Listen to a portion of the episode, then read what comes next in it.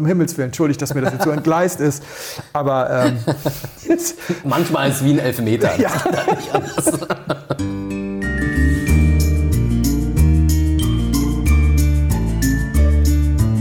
Blindflug. Ein Weinpodcast aus den Untiefen schwarzer Gläser.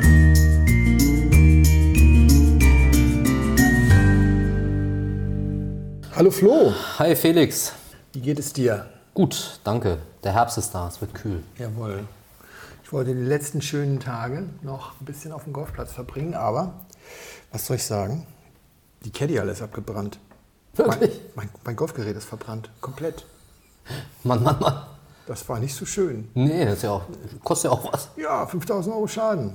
Mal gucken, was die Hausratversicherung übernimmt. Ich habe zumindest mal gelernt, manche Hausratversicherungen übernehmen. Ich bin aber noch nicht durch. Ja. Aber natürlich nicht den Neuwert und äh, da musst du das alles wieder besorgen. Das war ein bisschen schwierig. Also ich bin noch nie ausgebrannt sozusagen. Also jetzt weiß ich, wie sich das anfühlt. Jetzt kann ich mir ansatzweise vorstellen, wie sich das anfühlt, wenn dir die Wohnung ausbrennt. Ja? Also da waren ja nur, nur ein paar Erinnerungsstücke drin.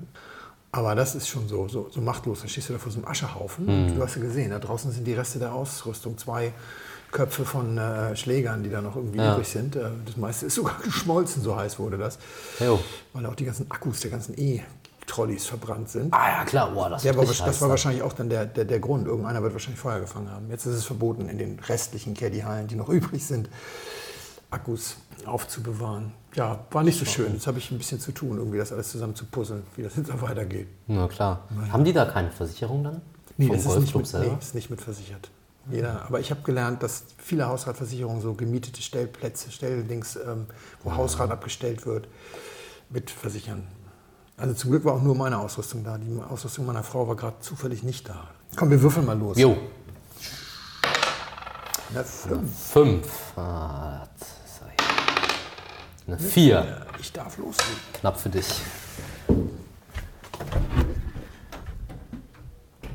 Wir trinken seit langem mal wieder was Gereiftes aus meinem Keller. Was ganz Normales sozusagen. Äh, Vom Weingut Reinhold und Cornelia Schneider. Enninger Engelsberg 2009, Spätburgunder. Cheers, mein Lieber. Cheers. Wollte ich eigentlich die Gläser noch avinieren, weil ich habe jetzt die großen genommen. Wie du gesehen hast, die Burgunderkelche. Und die haben wir lange nicht gehabt. Die standen lange im Schrank. Ja, was geht. Aber es geht. Dennis hat sich gewünscht, eine. Folge, eine Folge über den Status des Online-Weinhandels 2023 wäre sehr interessant. Wohin richten sich die Händler aus? Quo Vadis, Havesco, Testorf und Lobenberg? Nach 2020 gab es bei mehr Konsumenten eine etwas höhere Bereitschaft zu höheren Preisen als vor 2020. Wie gehen die Händler nun aber zum Beispiel mit den Preisen in Burgund um? Wird hier das Sortiment geschiftet? Trifft sie die Inflation etc. etc.? Ich habe lange überlegt, ob ich das überhaupt machen soll, weil Ich habe den Kommentar gelesen, ja. Ähm, hm. im, ja genau, im im Blog habe ich geschrieben, ne, dass ich mir nicht so sicher bin. Ich habe jetzt den Sommer über so viel mit Händlern gesprochen, weil ich auch so viel über, über Handelsthemen für die Weinwirtschaft geschrieben habe, dass ich gedacht habe, naja, also ein bisschen verstehe ich den doch schon. Jetzt habe ich gerade eine ganz interessante Serie am Wickel äh, über so alternative Kanäle und Marktplätze. Teil 1 Amazon ist, glaube ich, gestern erschienen oder sowas. Und ähm, Vivino-App ist äh, schon abgegeben. Als nächstes kommt jetzt noch ähm, WeinCC und äh, Idealo und so, also so Preisdruckmaschinen. Und da habe ich jetzt in so manchen Interviews dann auch so Situationen gehabt, wo ich gedacht habe, ah, da liegt der Kollege schief. Also so, dass ich so merke, doch ein bisschen was verstehe ich schon davon, dass ich auch mal sagen kann, nee, da ist Ihre Information falsch oder sowas. Und dann habe ich mit Paul auf der Rückfahrt von Wiesbaden ein bisschen gesprochen und da hat er dann gesagt, hey, ich habe da noch eine Folge von dir gehört, so über Handelsthemen, so über Weinimport und so. Was war das denn für ein Quatsch? und dann habe ich gesagt, das war kein Quatsch, denn die Importe, die wir da besprochen haben, haben, wir, haben Anja und ich ja tatsächlich getätigt, aber hast du mal auf das Datum geguckt, das war von 2020 oder sowas. Und dann, ah, so, okay. Also wir haben tatsächlich eine erste Folge, ich weiß eigentlich nicht mehr, welche das ist, ich habe sie auf die Schnelle nicht gefunden, bei der man mittlerweile einen Warnhinweis vorher hinmachen müsste, so nach dem Mhm, Motto, hat sich überholt. hat sich überholt. Ne? Also das, die grundsätzliche Thematik ja, aber die Zahlen müsst ihr bitte ignorieren. Dann habe ich gedacht, ach komm, dann können wir tatsächlich noch mal was machen, weil wir dann ein kleines Update damit verbinden. Was ich nicht machen werde, ist irgendwie jetzt eine Einzelkritik der einzelnen Händler oder sowas, um Himmels Willen.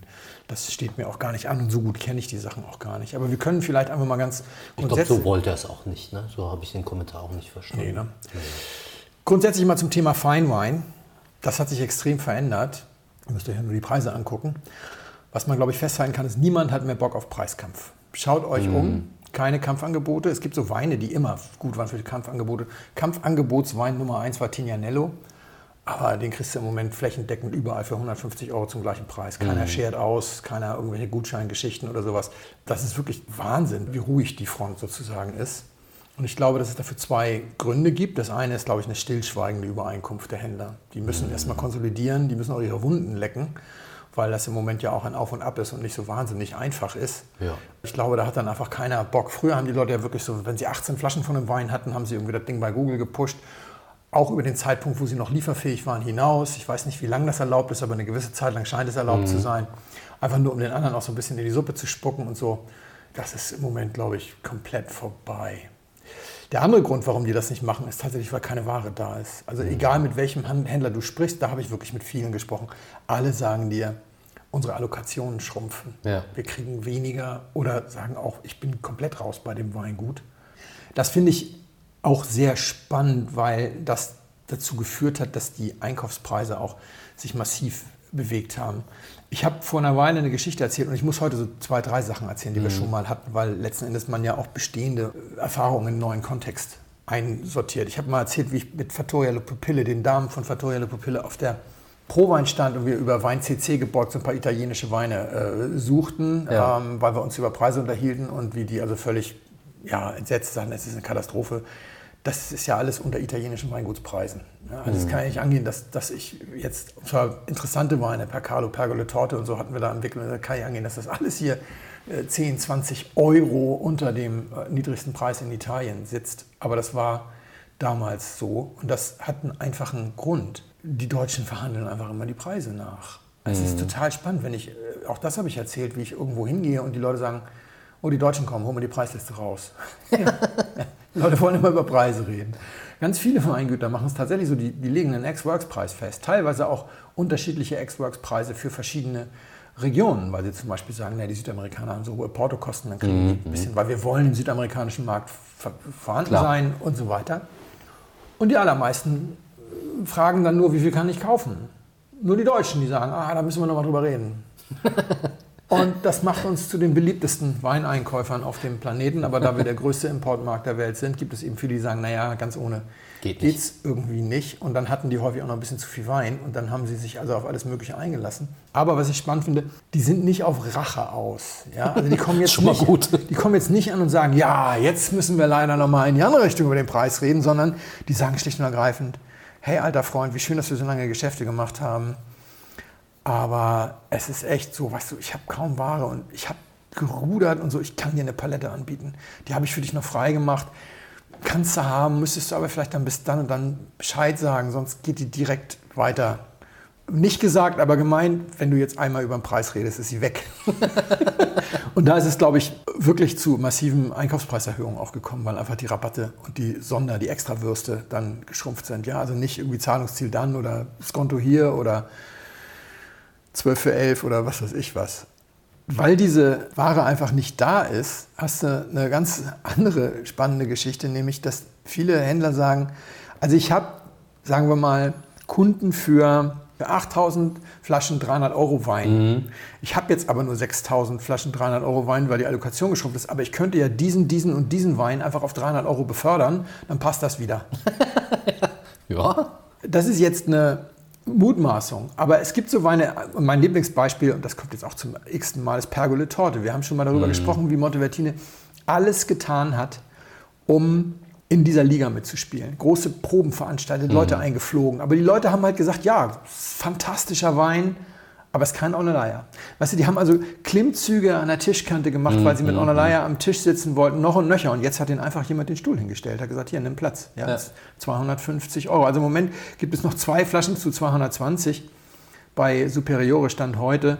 Die limitieren aber auf zwei Flaschen pro Kunde und sagen, sie haben noch zwei. Das glaube ich denen sofort. Alle anderen haben 250, sind aber auch gar nicht so viele. Und die, die 250 machen, sagen aber auch, du kannst doch die 6er OHK für 1500 kaufen, also dann mit Holzkiste. Also die limitieren dann dafür nicht. Das ist wahrscheinlich so, die wussten genau, ey, Superiore verkauft als erster. Ja. Aber das ist auch bald weg und dann kaufen die Leute auch mal 250. Stichwort keine Preiskämpfe und so, sondern ja, lass Genau. ihn mal, lass ihn mal, er macht dann mal und dann bin ich ja noch da und dann funktioniert das schon. Tatsache ist, ich habe diesen Wein schon oft gelobt und 95 war einer der schönsten, die ich getrunken habe. 95 Pacalo war aber genauso gut. Also es war einfach sehr, sehr gut da unten in der Ecke.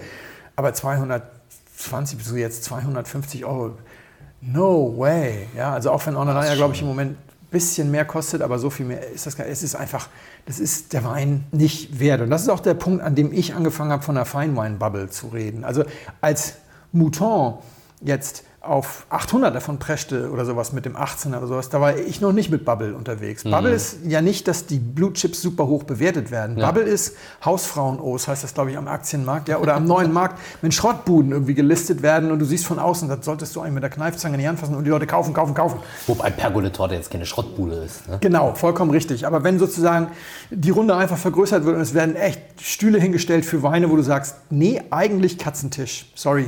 Ja?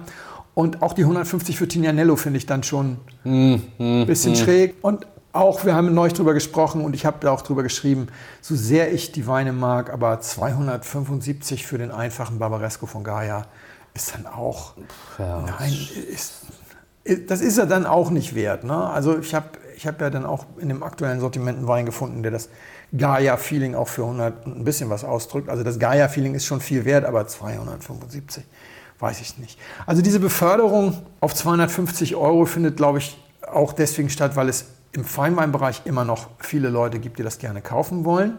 Ob das so smart ist, darüber müssen wir nachher nochmal reden. Ja, das ist schon richtig. Es, es trägt halt der, der Markenbildung bei. Ne? Also wenn du jetzt mal zu Louis Mouton ähm, Hennessy schaust als Markenkonglomerat, wenn die Marken neu einführen in ihren Wirtschaftskosmos da, ist es immer auch mit Preissteigerungen verbunden, weil natürlich durch die Preissteigerung auch eine Wertigkeit immer multipliziert wird und das trägt zur Markenbildung dann schon bei. Das ist schon spannend. Muss man sehen, ne? kann man später drüber reden. Ist es für die Marke sinnvoll? Also von Seiten, von Seiten der Winzer und so ist das, man kann es ja erstmal probieren. Und gerade jetzt die haben es ja dann auch wirklich jahrzehntelang probiert, dahin vorzudringen. Klar. Jetzt sind sie in diesem Club und sind wahrscheinlich sehr, sehr glücklich. Die Frage ist aber ja, ob das von den Händlern so smart ist. Das ist eine sehr gute Ja, Frage. also ich, meine erste volle, jetzt ziehen wir es doch vor, ist ja auch in Ordnung. Meine erste volle Subskription war mit dem Jahrgang 2005, 2003, 2004 hatte ich geübt, 2005 habe ich gemacht, habe ich mir die ganzen Sachen durchgelesen, habe ich mich für einen Händler entschieden, habe dann da einen Wein angefragt, dann haben die gesagt, wir können Ihnen diesen Wein nicht verkaufen, wir haben ihn nicht geordert, wir finden, dass der Preis nicht gerechtfertigt ist. Das hatten die allerdings auch schon unmittelbar nachdem der Preis veröffentlicht wurde gesagt, also bevor sich die Frage klärte, ob die eine Allokation bekommen hätten oder nicht. Sie haben sich tatsächlich gar nicht erst um eine Allokation bemüht und haben gesagt, okay, bei diesem Wein verabschieden wir uns jetzt. Ich habe schon sehr, sehr lange keine Mail mehr von einem Händler bekommen, der gesagt hat, wir haben uns von diesem Weingut jetzt verabschiedet, weil wir die Preisentwicklung unseren Kunden nicht mehr empfehlen können. Das habe ich sehr lange nicht bekommen. Früher habe ich das ab und zu bekommen. Geht nicht um früher war alles besser, geht einfach darum, wie sich die Situation entwickelt in 2023. Also ich glaube, es ist tatsächlich eine, eine Bubble, die interessant zu beobachten sein wird. Natürlich geht die Party nicht endlos weiter, keine Party geht endlos weiter, aber wir müssen auch ganz klar sagen, ein Risiko für die Händler besteht nicht, weil sie keine Lagerbestände haben. Das wäre was anderes, wenn die sich jetzt eindecken wie wild mit Tignanello, Pergole, Torte und äh, was weiß ich was.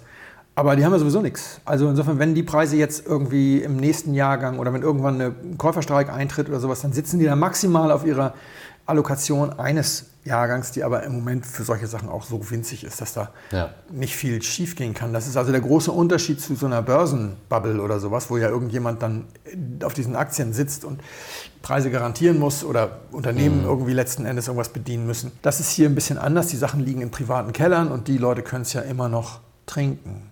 Was man aber auf jeden Fall festhalten kann bei dieser Entwicklung ist, früher hast du den günstigsten Preis für einen italienischen Wein in Deutschland bekommen. Du hast den günstigsten Preis für einen französischen Wein in Deutschland bekommen und für einen spanischen sowieso. Heute kriegst du den günstigsten Preis jeweils in Italien, in Frankreich und in Spanien. Und das ist ja auch relativ normal. Ja. Tatsache ist es sogar, dass ich bei einigen Weinen es auch gefunden habe, dass die in Deutschland sehr schwer zu kriegen sind und ich in Italien sogar noch zwei Jahrgänge Ja. von dem Winzer kriegen kann zu einem einigermaßen vernünftigen Preis. Man kann ja auch gut bei, also es gibt einen italienischen Händler, bei dem du und ich ab und zu kaufen. Das ist super. Ja. Also top. Ja, ich habe neulich sogar das erste Mal beim noch weiteren Händler gekauft in Palermo. Der ist allerdings dann auch spezialisiert auf sizilianische Weine. Mhm. Da hat mein Umweltgewissen dann gar kein Problem, weil die müssen eh herkommen. Und mhm. er holt dem Weingut ab. Und da habe ich dann gekauft Ida von Gaia, mhm. den roten. Ich finde die Weine nicht so gut, muss ich mhm. gestehen. Und jetzt habe ich mir immer gedacht, ich sollte mir vielleicht mal ein oder zwei in den Keller legen und das mal in Ruhe auch, weil ich sie mhm. nur mhm. verkostet habe bisher. Und dann hat der 30 Euro gekostet. Ja. Ich glaube, in Deutschland kriegst du ihn gar nicht unter 57 oder so. Ja, auch nicht. Und das war nicht der aktuelle, es ist der vorletzte Jahrgang. Aber der hatte halt, glaube ich, sogar noch den, den 19er hätte er auch noch gehabt, das war der 18er.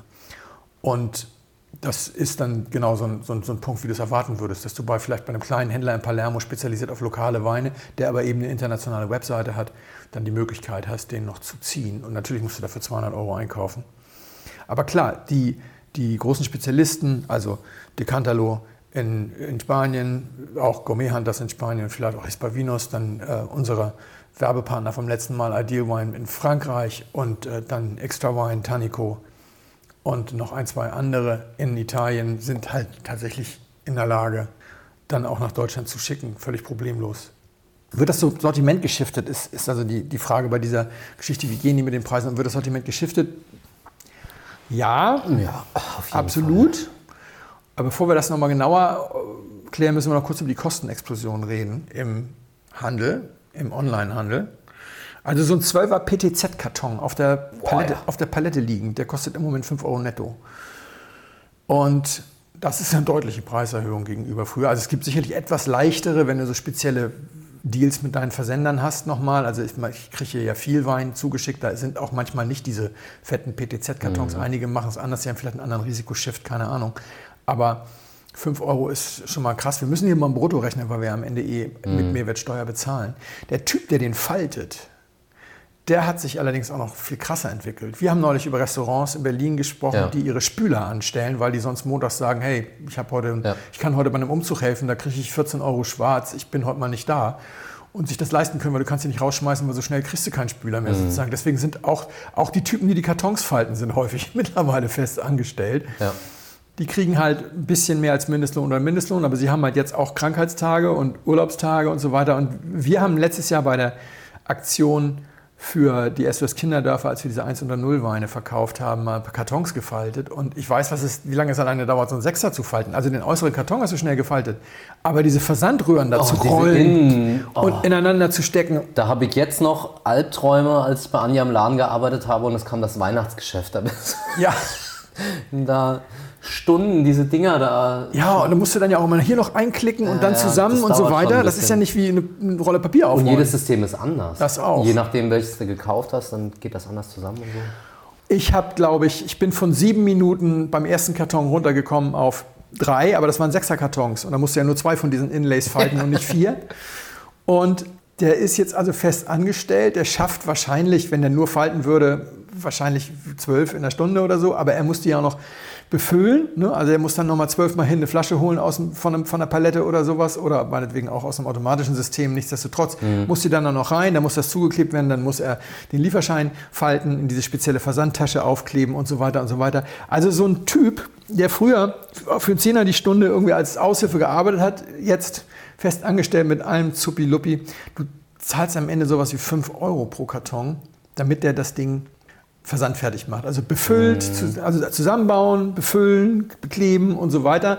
Das dauert dann, weiß ich nicht, zehn Minuten, aber dadurch, dass du eben nicht nur diese eine Stunde bezahlst, bist du da tatsächlich mittlerweile ganz schön weit. Ja.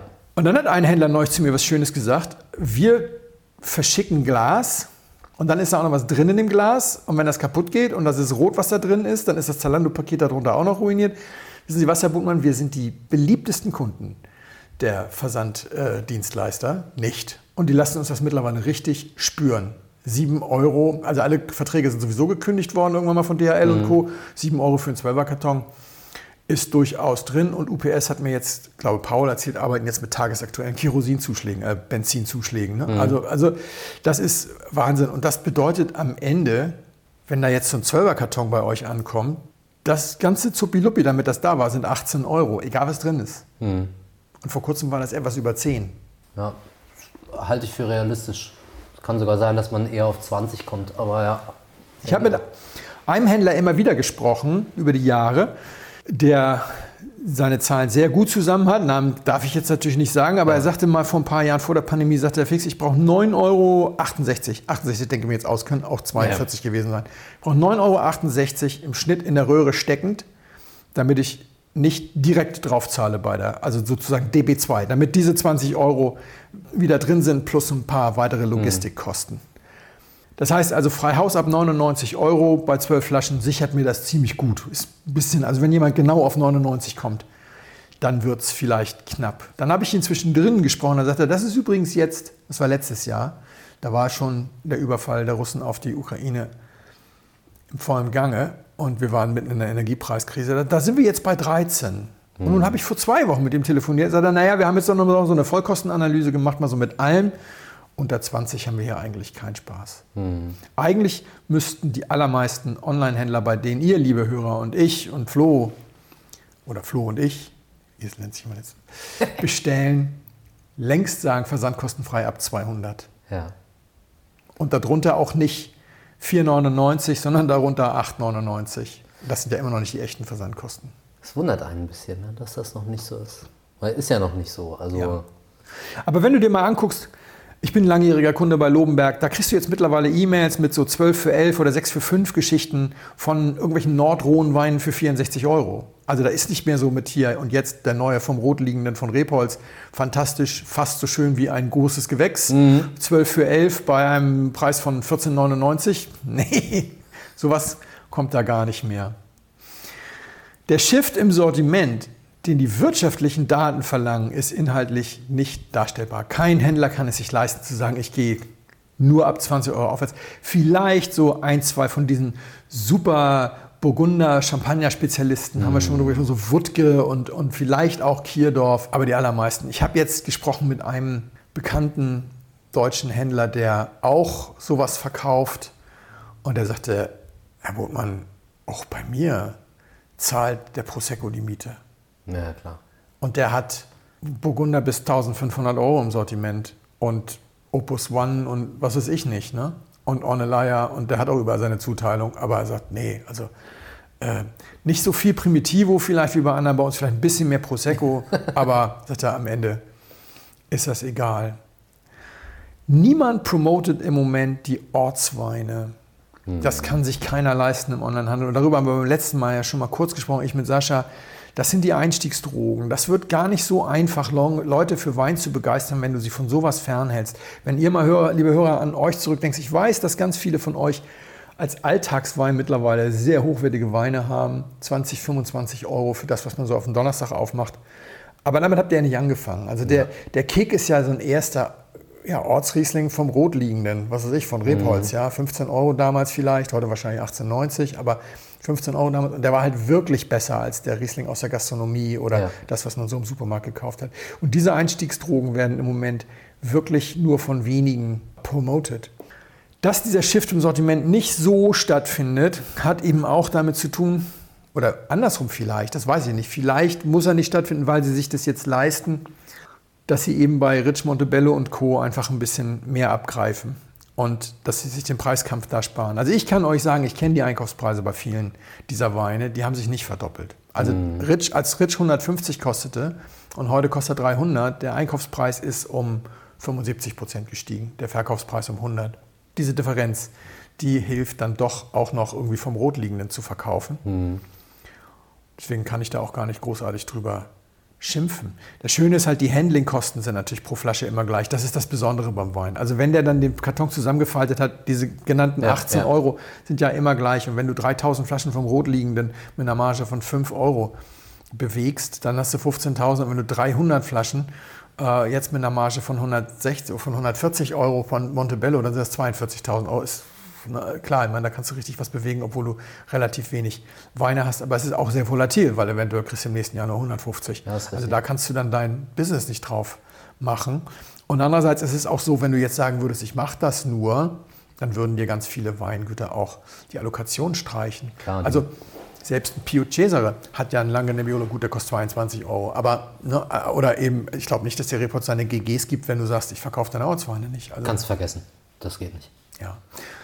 Deswegen ist da, sagen wir mal, der Shift der lukrativ und vielleicht auch vernünftig wäre, gar nicht im gleichen Maße möglich. Wir müssen aber auch nochmal über die Weinpreise ganz unten reden, weil viele der Händler, auch bei denen wir unser teures Zeug kaufen, haben einen unglaublichen Durchlauf, ein unglaubliches Grundrauschen an sehr günstigen Weinen. Ja. Letzten Endes befeuert das ja auch die Logistik. Also wenn du immer nur so 100 Flaschen hier, 100 Flaschen da, dann kannst du ja sowieso keine vernünftige Logistik machen. Dann ja, würdest du übrigens auch keinen vernünftigen Deal mit DHL machen ja. und dann würde auch dein 12er Karton mehr kosten. Lass uns also ruhig mal über das reden, was so das Grundrauschen bei Silkes, Weinkeller, Vinus oder eben auch Superiore.de ist. Da können wir gleich mal die Zahlen von damals aktualisieren. Wir hatten damals ein Beispiel mit einem Verdecho, der 2,20 Ex-Works kostete, also 2,20 Euro, auf dem Hof beim Winzer stehend. Es gab einen Importeur in Deutschland, der den für 3,99 angeboten hätte. Eine Marge, die die sich so auch nicht mehr leisten können. Ja. Wir haben ihn dann selbst importiert und haben 50 Cent Porto gezahlt. Und wenn du als Händler deinen Kopf mit zwei Händen findest, dann machst du genau das. Dann hast du deinen Verdecho für 2,70 an der, an der Ladenkante stehen, also auf dem Bürgersteig, das ist ja Bürgersteig vor der Tür. Ja. Der Pinot Grigio auch, wenn es kein Grauburgunder aus Deutschland ist. Der Primitivo und der Sauvignon Blanc von der Loire kosten vielleicht 3,20 und der Prosecco, weiß ich nicht. Und dann diese Big Five erledigen dann die Miete für dich. Der VK für deinen Verdecho ist dann 6,70 Euro netto, also 8 Euro brutto. Da hast du deinen billigsten Wein, ist dann 8 Euro. Mhm. Wunderbar. Und von diesen 2,20 Euro, die wir damals als Beispielpreis hatten, konntest du ungefähr sagen, mal vielleicht 50 Cent für die Verpackung. Mhm.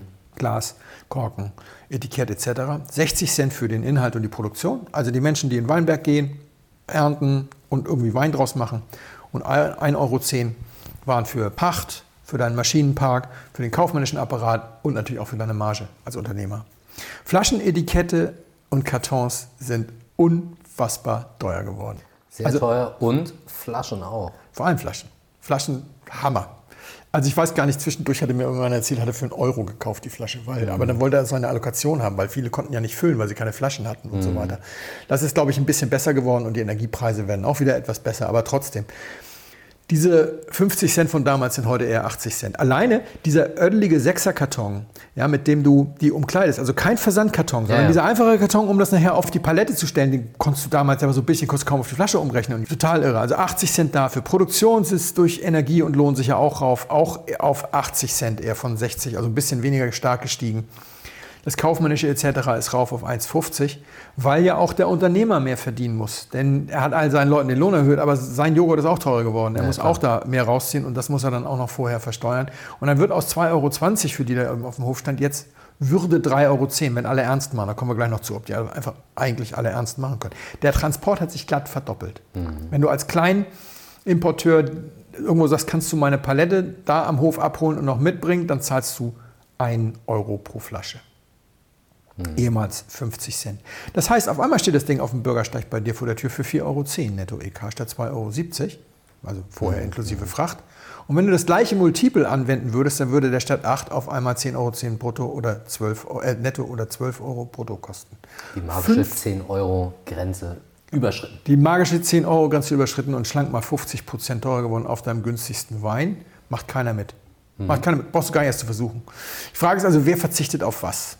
Keine Ahnung, weil jetzt kommt wieder der alles im Moment durcheinanderbringende Satz von Paul aus der letzten Folge, die Ware ist im Land. Mhm. Es ist noch gar keiner richtig in der Lage, wirklich komplett seine Preisvorstellungen durchzusetzen, weil wir noch so viel Zeug hier rumstehen haben. Und man mhm. immer noch sagen kann, ach du, weißt du dann, hm, oder vielleicht nehme ich doch noch mal aus dem letzten Jahrgang. Ich sag mal so, ein paar Kunden kann ich sicherlich erzählen, ey, der war doch so gut und der hält sowieso mehrere Jahre. Und ich sag mal, bis in Juni komme ich damit vielleicht. oder was weiß ich was. Ja, also, Extra gereift, Late Release. Genau. Auf jeden Fall, wie du es drehst und wendest, das ist viel und das ist ein Problem. Das haben die Online-Händler aber ganz genauso. Also diese, diese Preissteigerung im, im, in der Einkaufsecke ist, trifft ja alle gleich. Und deswegen ist es eigentlich eine beispiellose Chance für den Handel, weil wir haben hier eine Preisexplosion, die vor allem den Distanzhandel, also die mhm. Versandkartons und der ganze Kladderadatsch, das, damit hat der Handel nichts zu tun. Im Gegenteil, ich habe mit mehreren Händlern gesprochen, die sagen, Mieterhöhung, ach, das droht mir nicht. Du, ich gucke hier, also eine 1A-Lage für einen Handel ist ja nicht Kudamm, also für nee. den Weinhandel, mhm. sondern ist ja im Wohngebiet. Genau. Es gibt eine Untersuchung, 80 Prozent machst du des Umsatzes machst du mit Leuten, die im Umkreis von 200 Metern wohnen. Und das führt ja auch dazu, dass wir in Berlin teilweise Weinhändler haben. Also ich weiß nicht, dir wird es bestimmt auch so gehen. Da gehst du manchmal rein und wunderst dich, boah krass, ey, du, du hältst dich hier in der Ecke Und auch schon so lange mit dem Sortiment? Ist ja faszinierend. Genau, aber die kennen ihre Leute im Prenzlberg oder sonst was und haben genau das Sortiment dafür. Der Primitivo zahlt die Miete. Die können in dem Moment aber, wenn der Vermieter kommt, sagen, hey, pass mal auf hier, Christels Strickboutique, ein weiter, die steht jetzt seit zwei Jahren leer, weil die ist leider von Online-Händlern platt gemacht worden. Und der Vermieter hat mir schon gesagt, ich könnte das äh, Cottage frei haben und drei Monate mietfrei. Den Umzug mache ich mit der Sackkarre, die paar Umbauten irgendwie für mich. Kein Problem. Also wenn du mir hier die Miete erhöhst, dann ziehe ich ein Haus weiter, verliere ich keinen Kunden. Ja. Und ein anderer Händler hat mir gerade erzählt, ihm haben sie gerade die Miete erhöht, aber der sitzt im Alzertal Einkaufszentrum. Der ist halt einfach, Na gut. kann nichts dagegen machen. Ne? Aber die Leute, die jetzt hier in Prenzlberg und sowas sitzen, die sind, was das angeht, eigentlich alle ziemlich entspannt. Vor allem ist es eine beispiellose Chance für den Handel, weil ich mir nicht sicher bin, was jetzt mit den Leuten passiert, die aus Bequemlichkeit online einkaufen. Also mein Nachbar hier, einer meiner Nachbarn vorne, der kauft alle, weiß ich nicht, acht Wochen so ein Paket bei Vinos, ja, zwölf Flaschen Wein. Wir hatten das schon mal im Podcast, weil witzigerweise Saschas Nachbar genau das Gleiche. Ja, so alle acht Wochen kommt da mal so ein Karton und dann werden so anderthalb Flaschen Wein pro Woche getrunken. Oder vielleicht auch alle acht Wochen, ist auch wurscht. Solange steht er da irgendwo in der Speisekammer. Der hat keine Lust, das den vierten Stock zu schleppen. Bringt ihm der Postbote, alles super. Ich habe heute mal geguckt. Bei Vinos jetzt das Bestseller-Paket, 12 Flaschen, kostet 75 Euro. Allerdings, tada, bei Vinos ist jetzt versandkostenfrei ab 99 Euro. Ja, das ist neu. Das war früher immer bei 75 oder so. Ja, und davor war es, glaube ich, sogar mal bei 49 eine Weile. Aber 75 war es ganz lang, genau. Jetzt kostet dieses Paket also statt 69,90 dann entsprechend 73 Euro. Der Karton ist ein bisschen dünner bei Vinos. Ich glaube, das ist so einer, die haben vielleicht die Logistikkosten, Havesco-Gruppe, vielleicht noch ganz viel Einkaufsmacht. Also lass das etwas niedriger sein, lass es 13 Euro sein. 4,20 Euro netto pro Flasche bleiben übrig. Könnt ihr in Ruhe nachrechnen, aber ich habe das vorher mal ausgerechnet, damit wir hier jetzt nicht einen Kopfrechen-Podcast machen. Das ist schon mal vorbereitet. Genau. 4,20 Euro netto pro Flasche bleiben übrig. Und wenn du daraus diesen gesamten Apparat abseits der Logistik bezahlen willst, dann kannst du dir vorstellen, was die Flaschen X-Works kosten dürfen. Ja. Weniger als 2 Euro. Ja. Also noch ist die Ware ja im Land, aber danach weniger als 2 Euro. Puh. Eines ist einigermaßen stabil geblieben und das sind die Fassweinpreise. Das wissen wir, weil wir es auch hier schon mal besprochen Ja. haben. In Bordeaux sind die ja mittlerweile unter Herstellungskosten. Deswegen jetzt Rodungsprämien, Destillierungsprämien und so weiter und so weiter. Das ist immer eine Möglichkeit. Du kannst immer runtergehen vom Weingutswein und sagen, ich mache jetzt Fasswein. Der Fassweinpreis entsteht ausschließlich über Angebot und Nachfrage. Ja. Und da kannst du als Winzer noch so oft hingehen und sagen, ja, aber ich habe doch die und die Kosten. Ist egal, du kennst ja deinen Verkäufer quasi gar nicht. Das geht ja, wird ja gebrokert, mehr oder Ja. weniger. Eine Vorhersage, zu der ich mich dann doch traue und auf die mich allerdings auch ein, ein Händler, mit dem ich mich über das Thema unterhalten habe, gebracht hat, ist, wir werden wieder ganz viele Sondereditionen erleben. Also Sonderedition von Händlern, die sagen, unsere Sonderedition. Leute, Sonderedition ist ein anderes Wort für Fasswein. Ihr könnt dann auch mal auf, drauf gucken auf die Sonderedition. Im schlimmsten Fall sind die nämlich auch noch in Deutschland gefüllt. Weil wenn du eine eigene Füllung machen willst, du kannst ja keinen Viertel Tankwagen mieten. Du musst ja eigentlich den ganzen Tankwagen hier Ja. rüberziehen. Und entweder gehst du zu einem Abfüller, zu einer Kellerei, die den Tankwagen holt und sagt, du kannst ein Viertel davon haben mit eigenem Etikett. Oder du bist so groß, dass du tatsächlich 30.000 Liter holen kannst und sagst dann, gut, mach mir das komplett. Da gibt es durchaus etliche Händler, die das Ja. machen können. Aber das heißt nicht automatisch Peter Mertes äh, Domkellerstolz oder sowas. Es gibt ganz normale Lohnabfüller, Ja. die machen dir deine Abfüllung und dann gucken die und es gibt ganz normale Broker, die brokern dir auch deinen Wein und dann gehst du irgendwie in diese Welt einkaufen und dann hast du halt kein Weingut mehr und dann sagst du halt eventuell Edition sonst was, ne, unsere besonderen und dann kommt die ganze Marketinggeschichte. Und dann kannst du eben mit ganz anderen Preisen arbeiten. Dann kriegst du auch unter Umständen 2 Euro hin, weil Fassweinpreise liegen ja teilweise unter einem Euro für einen Liter. Das heißt also unter, unter 70 oder bei 70 Cent für ein Dreiviertel Liter. Und dann haust du da eben noch ein bisschen was drauf. Klar, der Abfüller will auch was haben, aber dann kannst du einiges machen. Kleiner Sidestep. Diese Editionen gibt es auch im Feinweinbereich. Also Edition Pinade Picard. Ich möchte jetzt um Himmels Willen diesem formidablen Händler nicht auf die Füße treten, Ja. den ich sehr schätze, aber Edition Pinade Picard gab es immer schon früher, das erinnere ich noch, gab es von Friedrich Becker ein, der Topwein hieß früher Pinot Noir, heute heißt der Basiswein Pinot Noir. Pinot Noir einfach so. Der Ja. heißt heute Heidenreich und ist auch nicht mehr der Topwein, weil der Topwein ist jetzt die Hommage, aber unabhängig Ja. davon. Also dieses GG, was heute Heidenreich heißt, war früher der Pinot Noir und er hatte gerade dreimal hintereinander im Gomio in den 90ern den Spätburgunder des Jahres gemacht und dann kam Pinat de Picard mit dem Pinot Noir R Edition Pinat de Picard und erzählte, ja, und wir waren da im Keller und wir haben das Fass verkostet und es hat uns so fasziniert. So ein gutes Fass. So ein gutes Fass. Und da haben wir gesagt, wir wollen dieses Fass. Und da hat der Friedrich zu uns gesagt, dann kriegt ihr dieses Fass. Und dann wurde dieses Fass gefüllt und der Wein kostete damals 100 Euro, der Pinot Noir, und der kostete dann 130 Euro. Ja, wer glaubt, dass das das beste Fass war, der glaubt auch an den Weihnachtsmann. Ja, weil ich meine, dann gehst du, ich habe das einmal gemacht, nicht bei Bäcker, aber es ist ja ein bisschen schade, dass wir ihren besten Wein gar nicht probieren können, weil den haben sie ja jetzt irgendwie exklusiv das Fass verkauft. Ja, wenn Blicke töten könnten. Ne? Also natürlich, da willst du mich jetzt verarschen, das weiß doch jeder, dass ich nicht mein bestes Fass verkaufe. Ich kann keinen Wein davon in die Schatzkammer legen und nix. Ne? Also natürlich verkauft keiner sein bestes Fass. Kleiner Sidestep, der Kabinettwein hat seinen Namen daher, weil die Weingüter früher das beste Fass heimlich ins Kabinett geschoben haben, bevor die Aufkäufer der Händler kamen und ihre Fässer ausgewählt haben. So ist der Name Kabinettwein zustande gekommen, weil das war sozusagen hinter dem Verkostungsraum die Geheimtür und da wurde schnell das beste Fass reingeschoben, weil das hat der Winzer schon in den 30er Jahren des letzten Jahrhunderts sich rausgerückt. Oder wann ist der Begriff erfunden worden? In den 80er Jahren des vorletzten Jahrhunderts? Keine Ahnung. Ja, weiß ich auch also, nicht. Wenn ihr irgendwo Edition seht, nehmt die Beine in den Arm. Wer da den Bestellknopf drückt, äh, kriegt kein Mitleid von mir. Und es tut mir leid, dass ich das jetzt so gesagt habe, weil gerade Pinat de Picard ist natürlich wahnsinnig kreativ bei diesen Seehof Gutsriesling Edition Pinat de Picard. Das sind besten Lagen des Moorsteins. Ja, genau. Und der Mond besteht aus Käsekuchen. Aber zurück, das ist zu gemein. Also ich, ich, ich bin übrigens Kunde dort. Ich kann diesen Händler sehr empfehlen. Ich finde die total toll. Und, Marco Antonio Aguado, der da mit den Einkauf macht, ist ein super Buddy und hat mir so viel über Spanien beigebracht. Also um Himmels Willen, entschuldigt, dass mir das jetzt so entgleist ist. Aber ähm, jetzt, Manchmal ist es wie ein Elfmeter. Ja. Also mal kurz zurück zur Basis. Die Montepulciano Fassweine für 75 Euro, also dann als Edition für 75 Euro inklusive Fracht, werden spannend, weil der steht für 3,70 Euro im Supermarkt.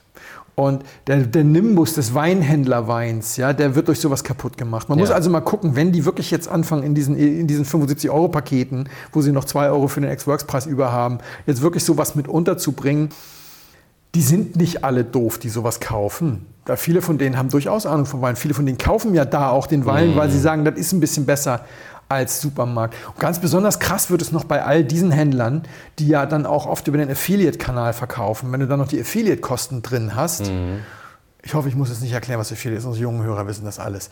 Einfach ein Beispiel jetzt aus der letzten Geschichte. Vivino, kaufst du über die Vivino-App einen Primitivo, Markenprimitivo, ist kein Weingut, aber es ist immerhin eine Genossenschaft oder sowas. Novanta Ceppi. Wenn ich den in der Vivino-App kaufe, dann kostet er 6,97 Euro. Mal abgesehen davon, dass er für 6,37 Euro bei dem Händler auf der Webseite steht. Aber da hat er mir trotzdem noch nicht die ganzen Kosten von Vivino mit aufgedrückt, sondern nur so ein bisschen was. Muss ich auch noch 7,50 Euro Fracht zahlen, weil auch bei Vivino erst ab 100 Euro versandkostenfrei und 12 Flaschen von dem Wein kosten dann ja halt nur rund 84. Exakt der gleiche Wein steht für 5,99 Euro bei Rewe.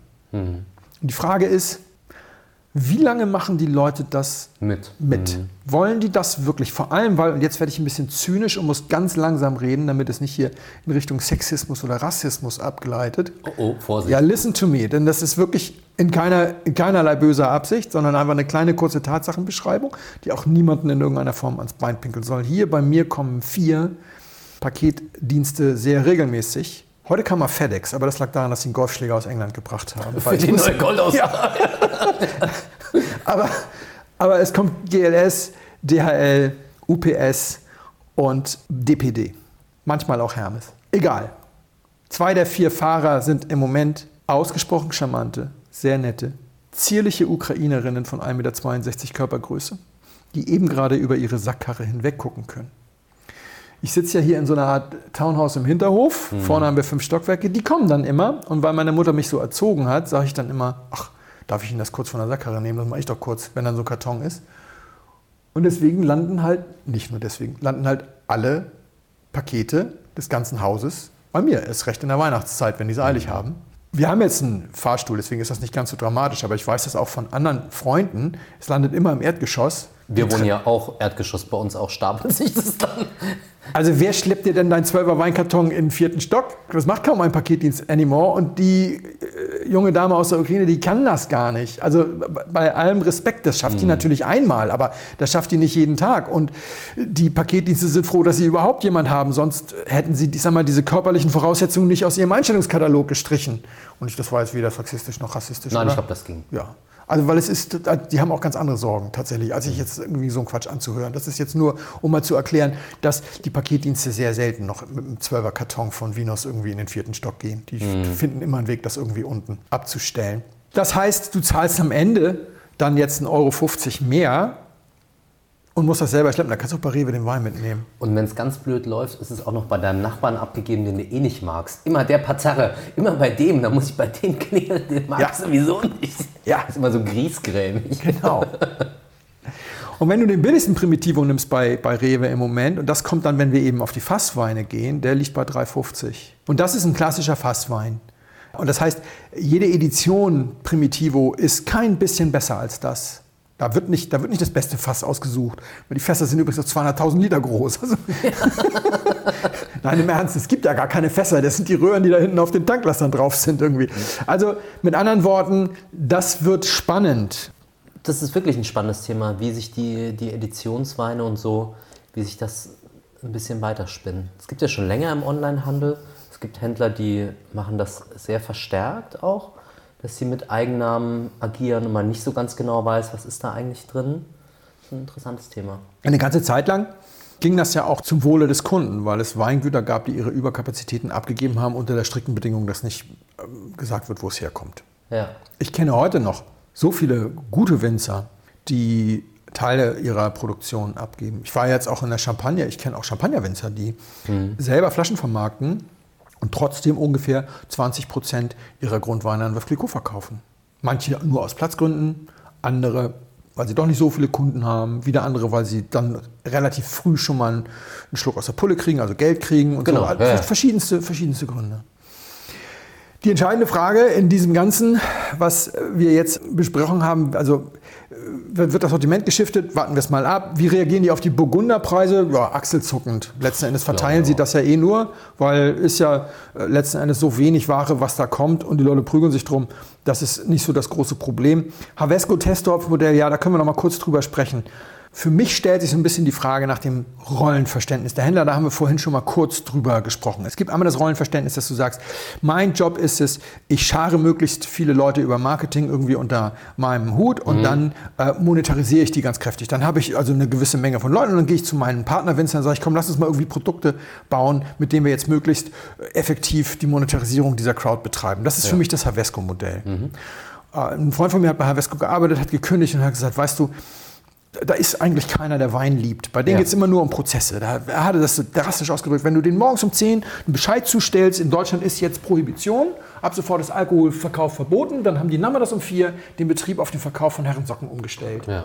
Und es Ohne ist noch Probleme. nicht ohne Probleme und es ist noch nicht mal jemand traurig. Deswegen ist er da gegangen und ich habe ein, zwei weitere Leute, die das ähnlich geschildert haben. Ich kann es auch ein bisschen aus eigener Erfahrung äh, beschreiben, weil ich ein paar Mal Berührungspunkte mit denen hatte. Ich will das auch gar nicht so schlecht machen. Es ist ja nichts Schlechtes, wenn man versucht, irgendwie Effizient zu arbeiten oder so. Ne? Ja. das gegenteilige Modell ist das Modell, wo Leute sagen, ich schare ganz viele Leute um mich und ähm, nehme diese enorme Einkaufspower und gehe zu den Winzern und setze die Pistole auf die Brust und sage, hier, ich habe Zugang für dich, zu ganz vielen Leuten, ich kann dir ganz viel kaufen, aber dann musst du bitte am Preis schrauben. Das ist, und da muss ich jetzt wieder sehr vorsichtig sein, weil das ist natürlich das Vipino-Modell und ich bin als Vipino-Scout ja irgendwie nicht ganz unbeteiligt. Ich kann aber auch sagen, das ist nicht der Weisheit letzter Schluss, weil das ist letzten Endes das Modell, das uns dazu geführt hat, dass wir die Natur gnadenlos ausbeuten. Deswegen in meinem Vipino-Sortiment Bio-Winzer sind oder Winzer, die ich selbst besucht habe, die sagen, ich möchte gerne in den deutschen Markt, ich habe Wein über und alle, die ich quasi herangeschleppt habe, waren gar nicht im deutschen Markt. So. Und ich weiß auch, dass einige von denen sich freuen und schon planen, mit wem sie denn danach arbeiten. Ja, weil sie ja wissen, dass sie gerade hier übers Podcast und so weiter auch eine gewisse Publizität kriegen und so weiter. Und äh, dann, ich warte also darauf, dass der Erste abspringt. Jetzt so in einem Jahr, denke ich mal, wird so der Erste dann mal abspringen und irgendwo anders auftauchen. Ja, klar. Oh, gut, deswegen werde ich ja meine Blogbeiträge nicht, nicht löschen oder Podcast-Folgen oder so. Also insofern äh, bin ich da nicht ganz so skeptisch. Aber natürlich gibt es auch im Vipino-Modell so bei einigen Weinen genau diese Geschichte, wo es nur geht, Preis, Preis, Preis. Und das ist nicht immer der Weisheit letzter Schluss. Havesco macht dieses, wir monetarisieren die Kunden. Das Havesco-Modell damals über den Katalog hat das wunderbar funktioniert. Mhm. Jetzt funktioniert es nicht mehr so gut und deswegen geht es dem Unternehmen auch nicht so toll. Also wenn du vor zehn Jahren Aktien von Havesco gekauft hättest, hättest du dafür 38,53 Euro, ich habe heute nachgeguckt, mhm. bezahlt und heute hättest du dafür 34,10 Euro bekommen. Nach zehn Jahren ist das wenig. Es ist ein Dividendentitel, sie, sie mhm. schütten jedes Jahr eine ordentliche Dividende aus, aber auch Dividendentitel schaffen es in zehn Jahren, wenn sie gut sind, einen kleinen, eine Kurssteigerung. Also dass du jetzt über 10 Prozent unter dem damaligen Kurs liegst, das ist schon ein bisschen problematisch. Und ich war bei der Domain Dossier von, von Chateau Lafitte Rothschild, also mhm. also Domain Baron Rothschild Lafitte Gruppe.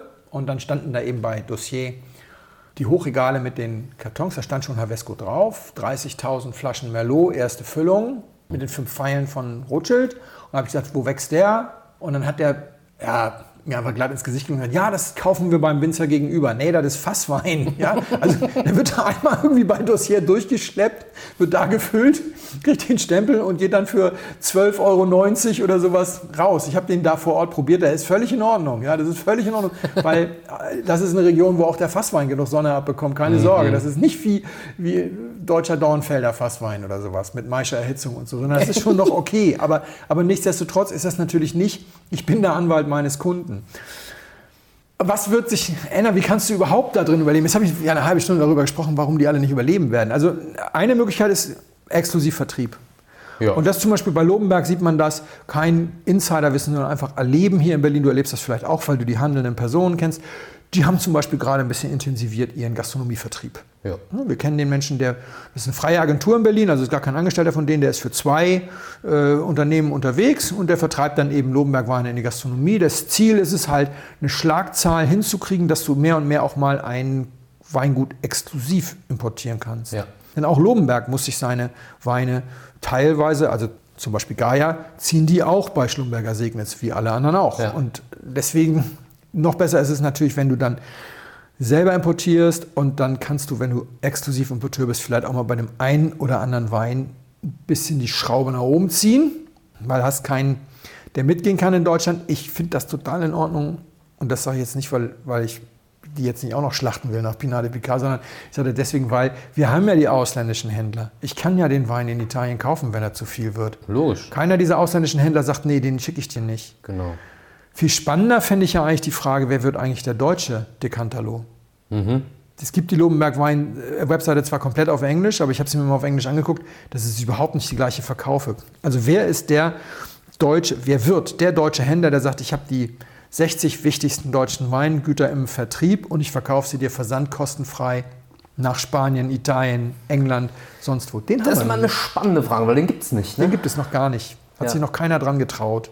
Was vielleicht auch einfach daran liegt, dass der deutsche Wein nicht spannend genug ist. Ist auch spannend. Ja, das ist eine gute Frage. Das gibt es nämlich in Österreich auch nicht. Sagt jeder, oh, lass die Finger weg, weil meine Riesling GGs kriege ich ja hier in Deutschland schon nicht los. Die kriege ich da drüben auch nicht. Möglich. Ja, ja ich, das glaube ich noch nicht mal. Aber vielleicht sind auch die Winzer im Moment noch alle so, dass sie sagen, nee, ich will das nicht, weil meine Importeure mir dann aufs Dach steigen.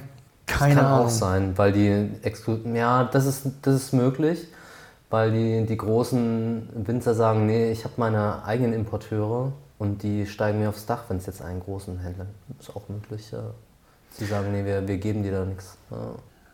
Ja. Spannend, ja, das ist eine spannende Frage. Ja, es bleibt spannend, das war es eigentlich auch schon. Okay. Hm. Wein. Wein. Ich brauche nochmal das leer. Ja, ich muss auch mal Schluck davon. Der ist lecker und hast du lange geredet. Was das Problem bei solchen Themen ist, die kannst du nicht so gut kurz behandeln. Das nicht nur das, sondern ich habe auch was zu verlieren. Wenn ich ja, ja, ja, der Einfachheit halber verkürze, ich schreibe halt für die Weinwirtschaft und dann muss ich dann auch immer noch mal aufpassen, dass dann nicht dann so ein paar Händler sagen, ja, ich habe da mal kurz neulich in dieses Podcast reingehört, der erzählt ja totalen Blödsinn da. Mit dem wollen wir nicht reden. Wer weiß, was der dann nachher noch über mich schreiben wird. Deswegen muss es dann am Ende auch ein bisschen genauer machen. So, der Nachschub ist da. So, Nachschub ist da. Das springt einen in der Nase an. Ich finde das sehr ähm, animierend. Es hat eine tolle Nase, eine Rotweinnase. Ich verstehe schon, warum du die, die großen Gläser dafür genommen hast. So ein bisschen Kirsche, ein bisschen Schoko. Ich finde, der Wein riecht viel kräftiger und voller, als er dann am Gaumen sich zeigt. Ja. Also als, wenn, als ich reingerochen habe, ich, boah, das ist eine ganz schöne Bombe. Und dann am Gaumen ist er aber ähm, viel ätherischer und auch gereifter, als mir das in der Nase so erstmal der Wein vorgegaukelt hat. Ich war äh, recht schnell in Italien, muss ich sagen, ich bleibe jetzt einfach mal dabei. Ich finde, es hat so eine italienische Kirschfruchtnase. Da würde ich dabei bleiben. Es ist gereifter, es ist nicht ganz äh, taufrisch. Ich würde sagen, das ist wahrscheinlich vielleicht irgendwas zwischen sieben und äh, zehn Jahre schon auf dem Buckel hat, weil ich finde es schon am Gaumen vor allem ein bisschen gereifter, ein bisschen, da geht die Frucht so ein bisschen aus dem Primärfruchtigen weg. Hm. Hat eine schöne Länge. Jetzt wahrscheinlich irgendwo in der Toskana oder so. Das wäre jetzt so mein Okay. Fazit. Gefällt mir gut. Danke. Ja, interessant. Interessant auch deswegen, weil ich habe den Wein vor vier Stunden aufgemacht und probiert. Da war er völlig anders.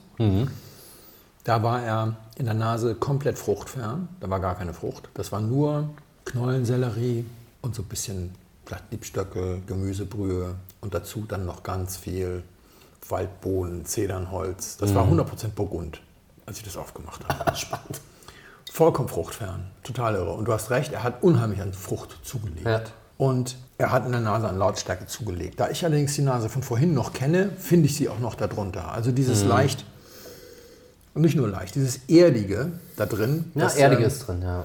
das äh, hat sich mir erhalten, weil ich weiß, wonach ich suchen, na, weil ich den Ton quasi schon mal gehört habe. Deswegen höre ich ihn jetzt wieder raus. Ne?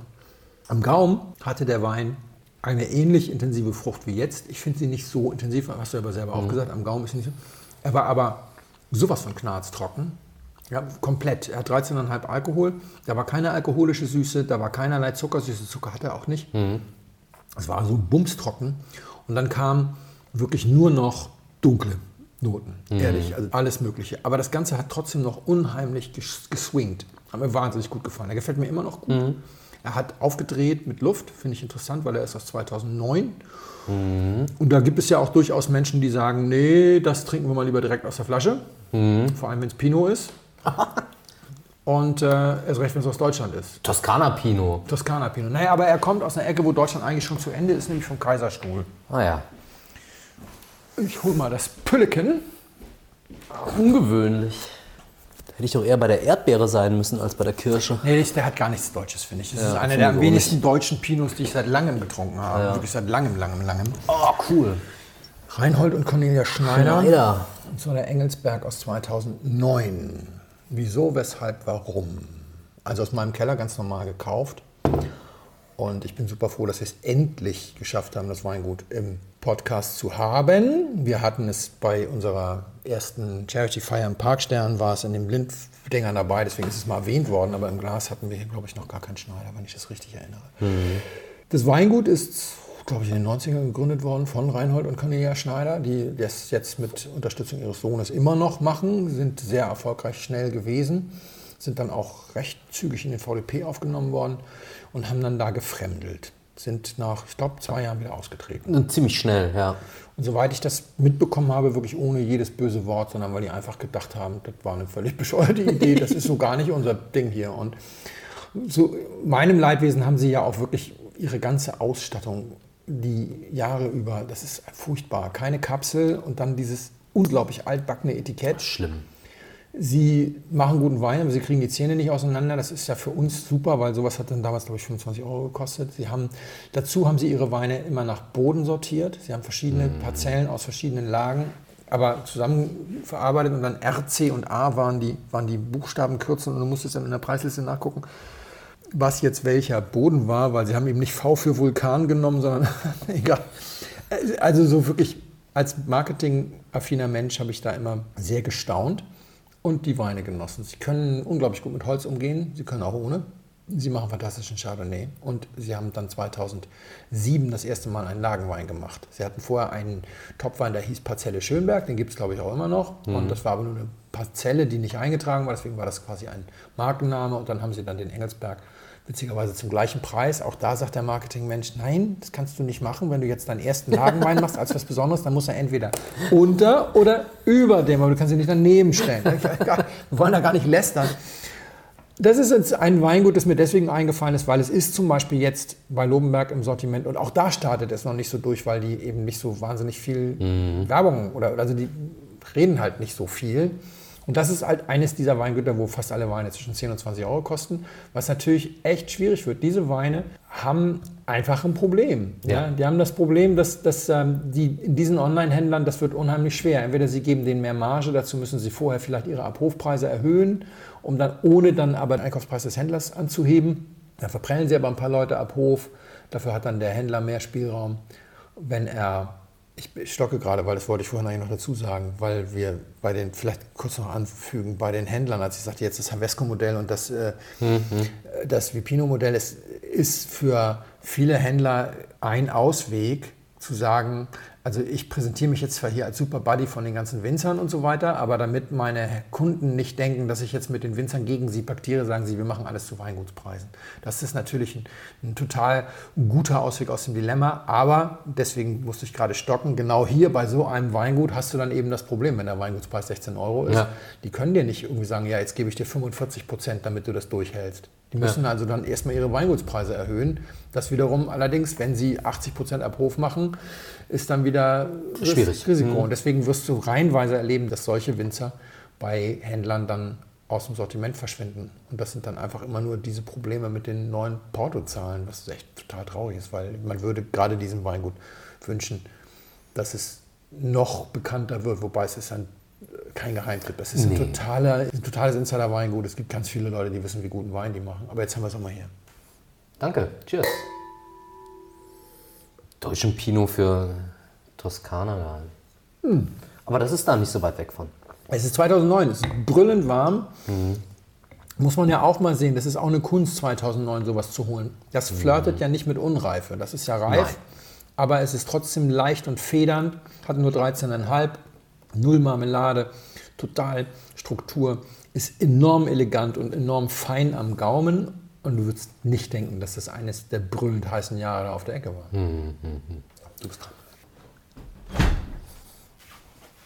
Ich schenke Felix heute einen Wein aus Franken ein, und zwar vom Zehnthof Luckert, den Sulzfelder Sonnenberg Silvaner Gelbkalk, erstes Gewächs aus 2021.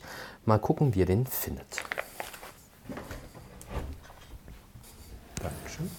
Cheers. Ich bin, ich bin ja enttarnt worden. Ich habe mich immer ein bisschen davor gefürchtet, dass in meinem, ähm, dass sich der Blindflug mit meiner ersten Tätigkeit als Lehrer irgendwie vermischt und irgendwann einer auf dem, auf dem Elternabend sagt, ey, ich hab die Blindflug gehört und du hast gesagt, das ist ein guter Wein. Das stimmt überhaupt gar nicht, was man den Quatsch erzählt. Aber es war eine nette äh, Begegnung. Viele Grüße an Henrik von der Weinrunde hier aus Berlin, der ein Vater eines Schülers war und wir in deiner Klasse auch noch? Nicht in meiner Klasse, aber wir waren beim Minimarathon. Ich mache immer Minimarathon mit den Kindern. Da können die sehr schön die letzten 4,2 Kilometer der Marathonstrecke am Samstag vor dem Berlin-Marathon laufen. Und da war er mit seinem Sohn mit dabei und hat mich an der Stimme erkannt. Das fand ich ganz witzig. Der meinte, ah, erst wusste ich nicht so genau, aber als du geredet hast, wusste ich, du bist doch der Flo vom Blindflug. Viele Grüße. Jetzt ist das auch geschehen. Ganz, ganz gut, dass das so nett ausging. Ja, Felix, wir müssen eine Sache nachbesprechen. Und zwar haben wir vor der Sommerpause gereiften Champagner verkostet zusammen mit Jawohl. Sascha und einem anderen Freund. Und darüber hast du im Blog geschrieben, das kann man nachlesen, wie da die Verkostungsnotizen waren. Und das hat sich so eingereiht in unsere Erfahrungen, die wir mit gereiftem Champagner haben. Und zwar, dass man das machen kann, aber dass die ja, Erfahrungen schon speziell sind mhm. und zumindest wir in unserem Kreis das jetzt so ein bisschen so gesehen haben, warum soll man den reifen lassen? Ich würde das jetzt mal ein bisschen ja. provokant so formulieren, mit der Hintertür, wo ich später dann nochmal drauf hinaus will, wir in unserem Kreis mit, unserer Erfahrungs, mit unseren Erfahrungswerten, die wir jetzt gesammelt haben. Das war jetzt nicht nur eine Probe, sondern es Genau. waren mehrere. Man muss dazu sagen, es waren jetzt selten Flaschen, die wir selbst nach ähm, dem Degagement gekauft haben und selber in unserem Keller haben reifen lassen. Ja, 20 Jahre in unserem Keller gelegene Prestige-Cuvées haben wir noch nicht gemacht. Genau. Wir haben aber auch, oder ich habe in dem Artikel aber auch vor allem nochmal darauf hingewiesen, und das fand ich ganz lustig, wir reden ja gleich auch über die Reaktion auf den Artikel, und das haben die Leute einfach gar nicht gelesen, weil sie es gar nicht lesen wollten, weil sie was anderes lesen wollten. Ich habe einfach vor allem darauf hingewiesen, dass wenn man vor, dem, vor der Verkostung eine Erwartung formuliert hätte, wie das, wie das so ankommt etc., dann hätte man genau das formuliert, einfach mal so als Wahrscheinlichkeit und es ist genau so passiert. Und letzten Endes hat diese Verkostung, glaube ich, für uns alle etwas ernüchternd gewirkt, weil ein paar Mythen zerstört wurden oder mal wieder als das enttarnt wurden, was sie sind, nämlich Mythen. Aber da können wir gleich nochmal drauf kommen. Genau. Und das hätte man jetzt so stehen lassen können, aber es gab äh, Reaktionen auf diesen Artikel und Auf Facebook vor allem. auf Facebook vor allem. Und weißt du, warum ich Lehrer geworden bin? Also ein Grund. Ich konnte das immer nicht ertragen, als Kind und auch als Jugendlicher und auch als junger Erwachsener, wenn man von was noch nicht so Ahnung hat. Und jemand anders kommt und hat davon offensichtlich mehr Ahnung und reagiert so sehr von oben herab. Ja, Das konnte ich noch nie ertragen, weil ich wusste es ja selber in dem Moment, dass ich das noch nicht so gut kann. Ja, ich bin ja, nicht, also man ist ja nicht total blöd. Ich wusste selber, ich kann das noch nicht so gut. Und mir hat sich noch nie erschlossen, warum dieses, ja, ich weiß das viel besser als du und so wie du machst, ist sowieso Quatsch und das ist alles falsch, wie das zu einem Lernerfolg beitragen soll. Also das hat sich mir noch nie erschlossen Ja. und deswegen bin ich unter anderem auch Lehrer, Lehrer geworden, weil ich mir dachte, nee, das ist irgendwie auf Augenhöhe lernt sich doch irgendwie besser und in einem normalen Diskurs geht auf Augenhöhe irgendwie auch, ja, wie soll ich sagen, menschlicher und netter und freundlicher. Und die alten weißen Männer sind von einem Artikel schwer getriggert worden Mann. und haben rausgehauen, noch und nöcher und haben mal gesagt, ja, also, was seid ihr denn auch für welche und wo habt ihr denn den Kram gekauft und das ist ja alles totaler Quatsch und ihr habt noch nicht das Richtige getrunken und wenn man halt im Duty-Free-Shop, Zitat, im Duty-Free-Shop die überlagerten Sachen kauft, dann ist man selber schuld. Genau. Und da war ich wirklich ein bisschen enttäuscht, weil ich dachte, darüber werden wir hinweg, über diese Stufe des, ich weiß es aber viel besser als du und was ihr macht, ist da alles Quatsch. Ja. Ja, ich fand das erschreckend. Ähm, Ich fand das auch deswegen erschreckend, weil wirklich, weil die Leute überhaupt nicht gelesen haben, was da gestanden hat. Und ähm, es waren ja vor allem, also der Wine Terminator war, der, war glaube ich, der, mehr oder weniger der Hauptakteur, der uns da totalen Dilettantismus vorwarf und dann die Freck sagte, und ich habe da neulich getrunken, ich habe da aber vor drei Jahren eine Magnum getrunken und die hatte noch total viel Kohlensäure. Ja, aber eine drei, vor drei Jahren getrunkene Magnum mit viel Kohlensäure ist ja mit total viel in An- und Abführung, ist ja bitteschön kein Beweis dafür, dass eine Eintel drei Jahre später genossen auch noch total viel Kohlensäure haben muss. Also warum zur Hölle sollte? Und also das war das eine. Und Champagner müsste man ja ganz anders lagern und so weiter und so weiter. Und da kamen also ganz, ganz viele Klischees angeritten. Und genau gegen diese Klischees hatte sich die Geschichte ja eigentlich gewendet. Ja. Wir können mal ein bisschen was zitieren sonst. Also ich finde ja, wenn jemand öffentlich schreibt, es war eine öffentliche Reaktion, dann kann man das ja auch durchaus mal zitieren. Ja, mach doch mal. Mich hat das wirklich ein bisschen enttäuscht, weil ich mir dachte, naja, ein Blogartikel ist ja zur Informationsweitergabe da und den lesen auch Menschen, die sich mit dem Thema noch nicht so auskennen oder das immer mal wieder lesen und dann auf Themen kommen, über die sie vielleicht noch gar nicht nachgedacht haben. Und das kann man ja auch anders moderieren, so eine Diskussion. Man kann ja auch sagen, ja, mir ging das in Verkostungen auch schon so. Da kann ich eure Eindrücke verstehen, aber es hat halt viel mit der Lagerung zu tun und dann ein paar Fakten aufzählen. Das wäre für mich ein auf Augenhöhe diskutieren und da kann ich dann auch mitgehen und dann vielleicht was mitnehmen und dann macht man mal eine Verkostung zusammen. Aber nach ihr habt die Scheiße halt im, Entschuldigung, mhm. ihr habt den, den Kram halt im, im Duty-Free-Shop geshoppt und seid selber schuld und danach ähm, sagen, ja, so funktioniert das nicht, äh, ist halt nicht auf Augenhöhe, sondern es ist, ich weiß es sowieso viel besser als ihr, weil ich trinke schon viel länger äh, teuren gereiften Champagner und deswegen weiß ich es besser. Ich, das war tatsächlich eine ganz wesentliche Aussage. Ja. Dieser Kommentar oder einige Kommentare haben sehr viele Likes auch eingesammelt. Das ist ja so ein Social Media Phänomen. Wenn ich mhm. selber nichts schreiben will, aber will doch zeigen, nee, ich bin auf deiner Seite, dann like ich den Kommentar. Und das ist für mich auch so ein bisschen so der Fein-Effekt des Magazins. Früher habe ich das gelesen, als ich angefangen habe, mich mit Wein zu beschäftigen und war immer so voll beeindruckt und dachte mir so, oh, ey, diese ganzen teuren Weine und so teure Verkostungen und das würde ich auch gern mal machen und war da so ein bisschen geflasht von. Irgendwann kommt man da ja so ein bisschen weg und ich glaube, dass das bei so ganz bestimmten Leuten, die da auch äh, kommentiert haben, dass sie da auch so ihre Anhängerschaft haben, die dann sagen, oh ja, was der sagt, der trinkt immer so viele teure Weine und gute Weine, der muss das wissen. Und dann denke ich mir immer, ja, man kann es halt vor allem machen, wenn man sehr viel Geld hat. Also welche Leistung steht dahinter, sehr viele teure Weine zu trinken? Ja, darüber haben wir mal in einer Folge der Männlichkeitswahn oder sowas gesprochen, nach dem Motto, wenn Leute glauben, es ist eine Heldentat, Wein zu kaufen. Das ist ja. keine Heldentat. Es ist auch keine Heldentat, sich einen Keller zuzulegen. Vielleicht kommen wir mal zu diesen Banalitäten, die, die ich angesprochen habe. Also die wichtigste Erkenntnis unserer Probe, und das ist auch die wichtigste Erkenntnis, die in dem Artikel geschildert wird, ist, wir haben fünf verschiedene 1982er Schaumweine getrunken. Krug, Bollinger und so weiter und so weiter. Der Bollinger RD hat gewonnen, die Probe, ja. Blindhabe verkostet. Der Bollinger RD war der Wein mit dem längsten Hefelager, dem spätesten Degorgement-Datum und er hatte in unserer Probe die meiste Kohlensäure. Er war tatsächlich der einzige Wein, der eine ganz klare Kohlensäure hatte. Die anderen hatten mehr oder weniger Reste und der schwächste Wein hatte gar keine. Das Interessante, was ich daraus mitgenommen habe, und das war auch der Grund, warum wir die Probe gemacht haben, denn wir haben in der gleichen Runde einen 1947er Dom Perignon verkostet und haben uns darüber unterhalten, strittig diskutiert, also mhm. ganz zivilisiert diskutiert, ist das jetzt ein großartiges Altweinerlebnis oder könnte das eigentlich ein halbtrockener Riesling-Kabinett aus 1947 genauso, mhm. weil es ungefähr die Säure- und Zuckerwerte wären und die häufig auch so lange durchhalten. Und um das so ein bisschen weiter zu vertiefen, haben wir diese Weine verkostet.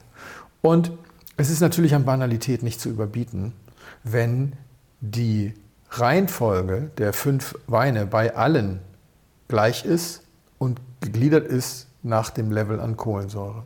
Damit ist natürlich völlig klar, dass du auf diesen 47er Dom Perignon nichts geben kannst. Ja, wenn genau das passiert, wenn völlig unabhängig über die Marken, die Leute, die auch vorher den 47er so super gut finden, sagen, ja, aber der hat ein bisschen mehr Kohlensäure, ist der beste Wein, dann geht es offensichtlich bei sehr altem Champagner doch immer noch darum, dass du sagst, solange er Kohlensäure hat, ist er besser, als wenn er keine mehr hat. Egal wie viel dir die Leute erzählen, dass gereifter alter Champagner ohne Kohlensäure schon supi dupi dupi ist. Tatsächlich würde man, wenn man sowas als Forschungsprojekt aufsetzt, genau das machen. Man würde genau auf mhm. den Punkt gehen, wo noch ein bisschen was da ist und würde sagen, wenn die Reife tatsächlich irgendwann wichtiger als die Kohlensäure ist, dann darf das Ergebnis, was ihr da hattet, auf keinen Fall herauskommen. Und dann kommen fünf Leute und das fünfmal das identische Ergebnis. Das ist zwar keine wissenschaftliche Signifikanz, aber mir persönlich reicht das in meinem Köcher an Erfahrungen, um zu sagen, ach, wenn mir das nächste Mal wieder einer erzählt, ja, und der Wein war ja ohne Kohlensäure noch besser als mit, sagen, ja, okay.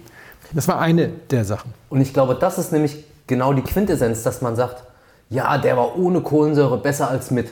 Dass man da vielleicht wirklich mal ein Fragezeichen hintermalt. Ja. Oder wenn Marc von Harten dann zum Beispiel schreibt, Achim Becker hat recht, selbst bei gut gelagerten Bouteillen halte ich die Zeit vor der, vor der Hefe für, für, vital wichtig. Ich habe einen Champagner mit vier verschiedenen Degus, Degustationsdaten, über viele Jahre verfolgt und der mit dem spätesten hat es am Verhältnis am längsten geschafft.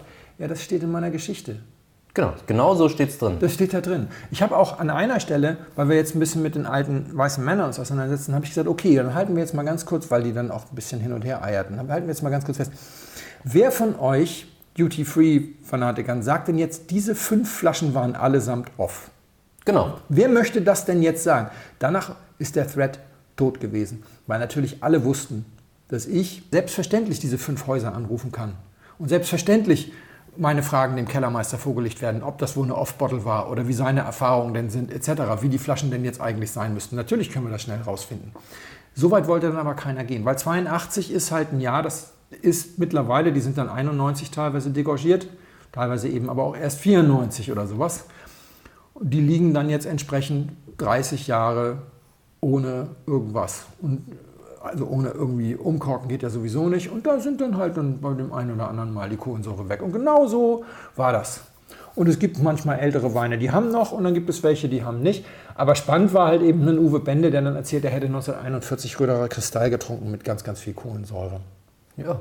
Das sind dann so Geschichten, da fand ich es dann etwas schräg. Die Flasche, deren Jahrgang man auf dem Etikett nicht lesen konnte, war eigentlich nur Beifang auf einer englischen Auktion und so weiter und so weiter. Als ich mittags vor acht Jahren in meinen Keller ging, um für unsere Shampoos zu Hause ein wenig Prickler auszusuchen, war eine regelrechte Pfütze vor dem Shampoosregal. Dann hat er also die Flasche mitgenommen, nachdem die da fast ausgelaufen war. Und dann später sagt er, beim Öffnen brach der Korken in der Mitte ab, sodass ich den letzten Teil mit dem Korkenzieher rausholen musste und so weiter und so weiter. Und dann, ich schenkte eine, war baff, volle jugendliche Pallage und eine Farbe wie ein 15 Jahre alter Wein. Ja, also einerseits ja, einerseits volle jugendliche Pallage, andererseits eine kleine Pfütze, während der Korken undicht ist. Also undichter Korken, aber der Wein behält seine Pallage. Gleichzeitig ist der Korken dann wieder äh, nicht rauszukriegen, weil kein Druck dahinter ist. Ja, du musst also mit dem Korkenzieher rausholen, weil er bricht ab und er kommt nicht raus, weil es kein Druck. Und dann schenkst du ein und dann hat der Wein auf einmal jugendliche Pallage.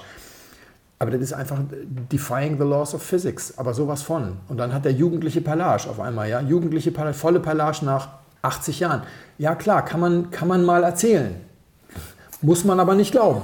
Und vor allem, mir, mir geht es gar nicht so sehr darum. Also klar, es kann ja sein, diese, diese Momente hatten wir alle schon, dass du Weine aufgemacht hast und die zeigen sich im Glas nicht so, wie du das erwartet hast.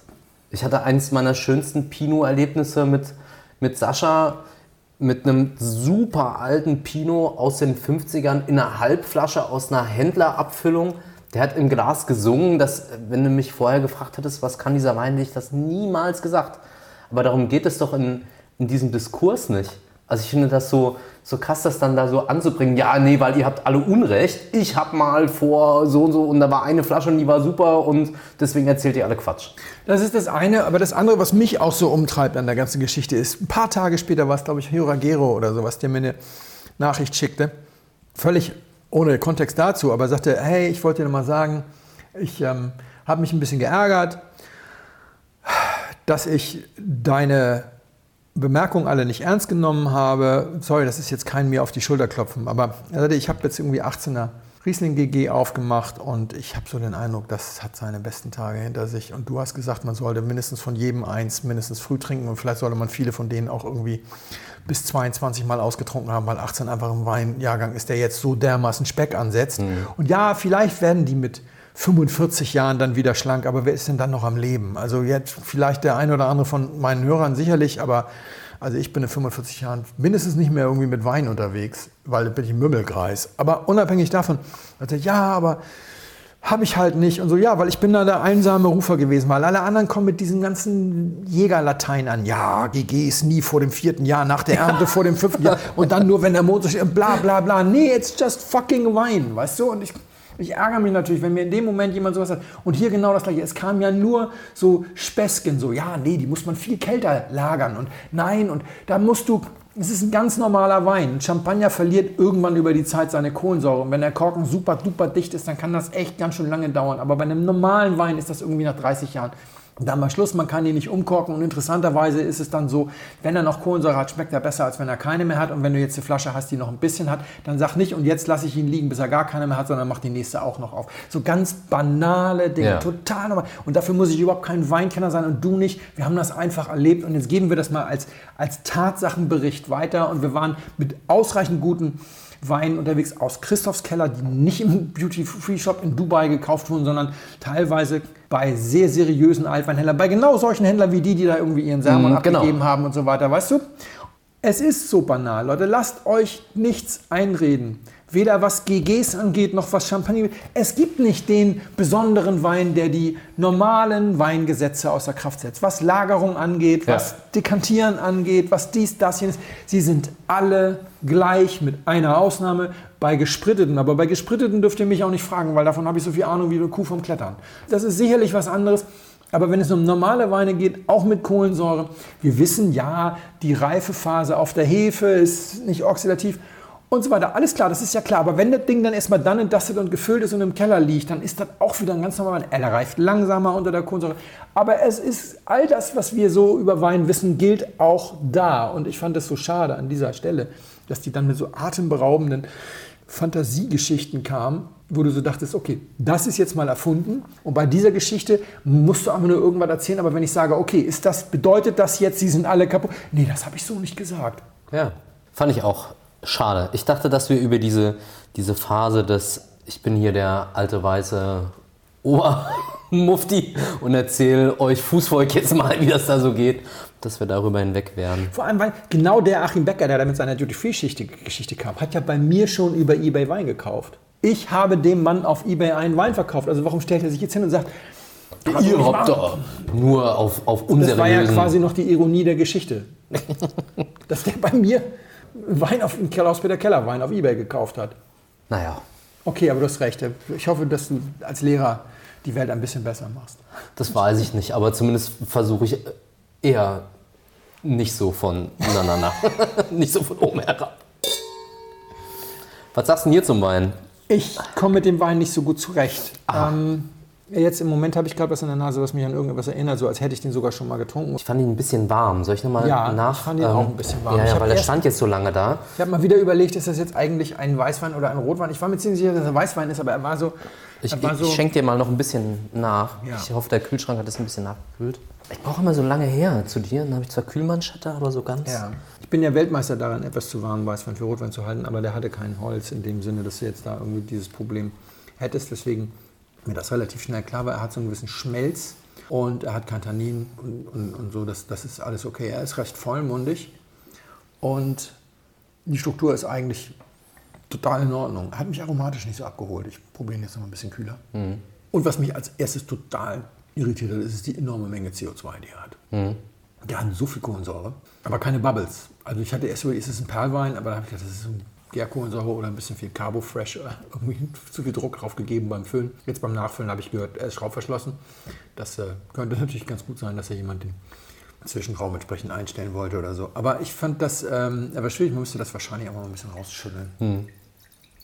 Ja, also ich habe nicht so einen richtigen Zugang dazu. Das ist so ein Mundgefühl, das so ein bisschen cremig ist. Es ist so ein bisschen wie ein Grauburgunder aus der Kategorie, der mir nicht so gut gefällt. Also dieses etwas speckige, etwas ähm, zu warme, obwohl die Säure, Säure eigentlich ganz okay ist. Aber das, das triggert so ein bisschen diese, diese leichten Abneigungen, die ich da habe. Ist das Grauburgunder? Nein. Okay.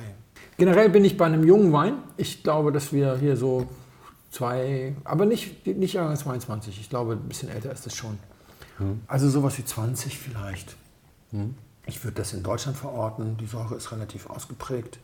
Der Alkohol ist nicht ganz unauffällig. Also eher 13, 13,5 als 12, 12,5 hätte ich jetzt vermutet. Er ist angenehm trocken, total trocken, völlig Staub, Staub 0,0, was eigentlich schon wieder gegen Deutschland sprechen würde, aber ich finde ihn einfach von der Anmutung her so ein bisschen deutsch. Ich würde davon ausgehen, dass du ihn wahrscheinlich schon im Glas hast. Okay, gut.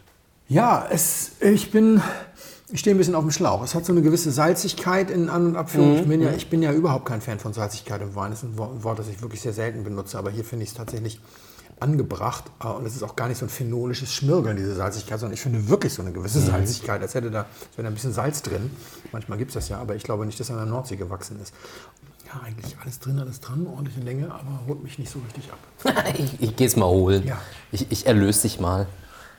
Na, Auf Silvaner hätte ich natürlich kommen müssen. Ne? Ja, also 10. Luckert, Gelbkalk. Ja, ja, das ist richtig. Das war das, was mich getriggert hat. Genau. Als ich gesagt habe, jetzt habe ich was in der Nase, was mich so erinnert. Ja, klar, hätte ich drauf kommen können auf Silvaner. Aber tatsächlich ist er nicht meiner im Moment. Großartigster Erzeuger der Welt. Der Gelbkalk ist einer der besten Weinwerte Frankens. Man immer wieder super duper. Aber Ja, wir schieben es jetzt auf. Der braucht bestimmt nur fünf Jahre, oder? Ja, worauf schiebt man das? Nein, ich denke, dass es wahrscheinlich tatsächlich mit Schraubverschlossen zu tun hat. Vielleicht für dich. Ich Ich habe den selber im Keller. Also Ja, ich mag den jetzt eigentlich auch schon ganz gerne. Vielleicht ist es auch im Vergleich zu dem etwas vollerem Spätburgunder aus Baden schwieriger nachzuverkosten. Auch möglich. ja, Ich lasse dir die Flasche da. das Da finde ich gut. Da Musst du ja, ja eh, musst du fotografieren. Genau. Werde ich beim nächsten Mal berichten, wirklich, weil interessiert Ja. mich auch, weil ist komisch, ist, so ein, ist für mich auch so ein Blutchip. So ein Wein, den ich auch äh, gelegentlich mal kaufe. Ich habe gerade neulich, glaube ich, eine Flasche gekauft und mal einlagere. Allerdings mache ich das tatsächlich auch nicht. Das hätte ich jetzt nicht vor 2025 aufgemacht. Mhm. Also das geht jetzt gar nicht um irgendwelche. Ich habe gerade eben gesagt, so nie im vor dem vierten Jahr. um Himmels Willen. Also das liegt nur daran. Früher habe ich von sowas drei Flaschen gekauft und eine sofort aufgemacht. Aber weil ich den Platz nicht mehr habe und so weiter, mache ich sowas dann nicht mehr. Und vor allem, ich verkoste es ja meistens dann. Wahrscheinlich habe ich den Wein tatsächlich sogar schon verkostet bei der einen oder anderen Weinpräsentation. Ja, schade. War sehr schade. Aber kann auch passieren. ja, tschüss. Sehr geehrte Damen und Herren, im Namen von Flugkapitän Felix Botmann und seiner Crew möchte ich mich ganz herzlich bedanken, dass Sie sich heute für Blindflug entschieden haben. Wir hoffen sehr, Sie hatten eine angenehme Zeit an Bord and we wish you a safe onward journey und allzeit einen guten Wein im Glas.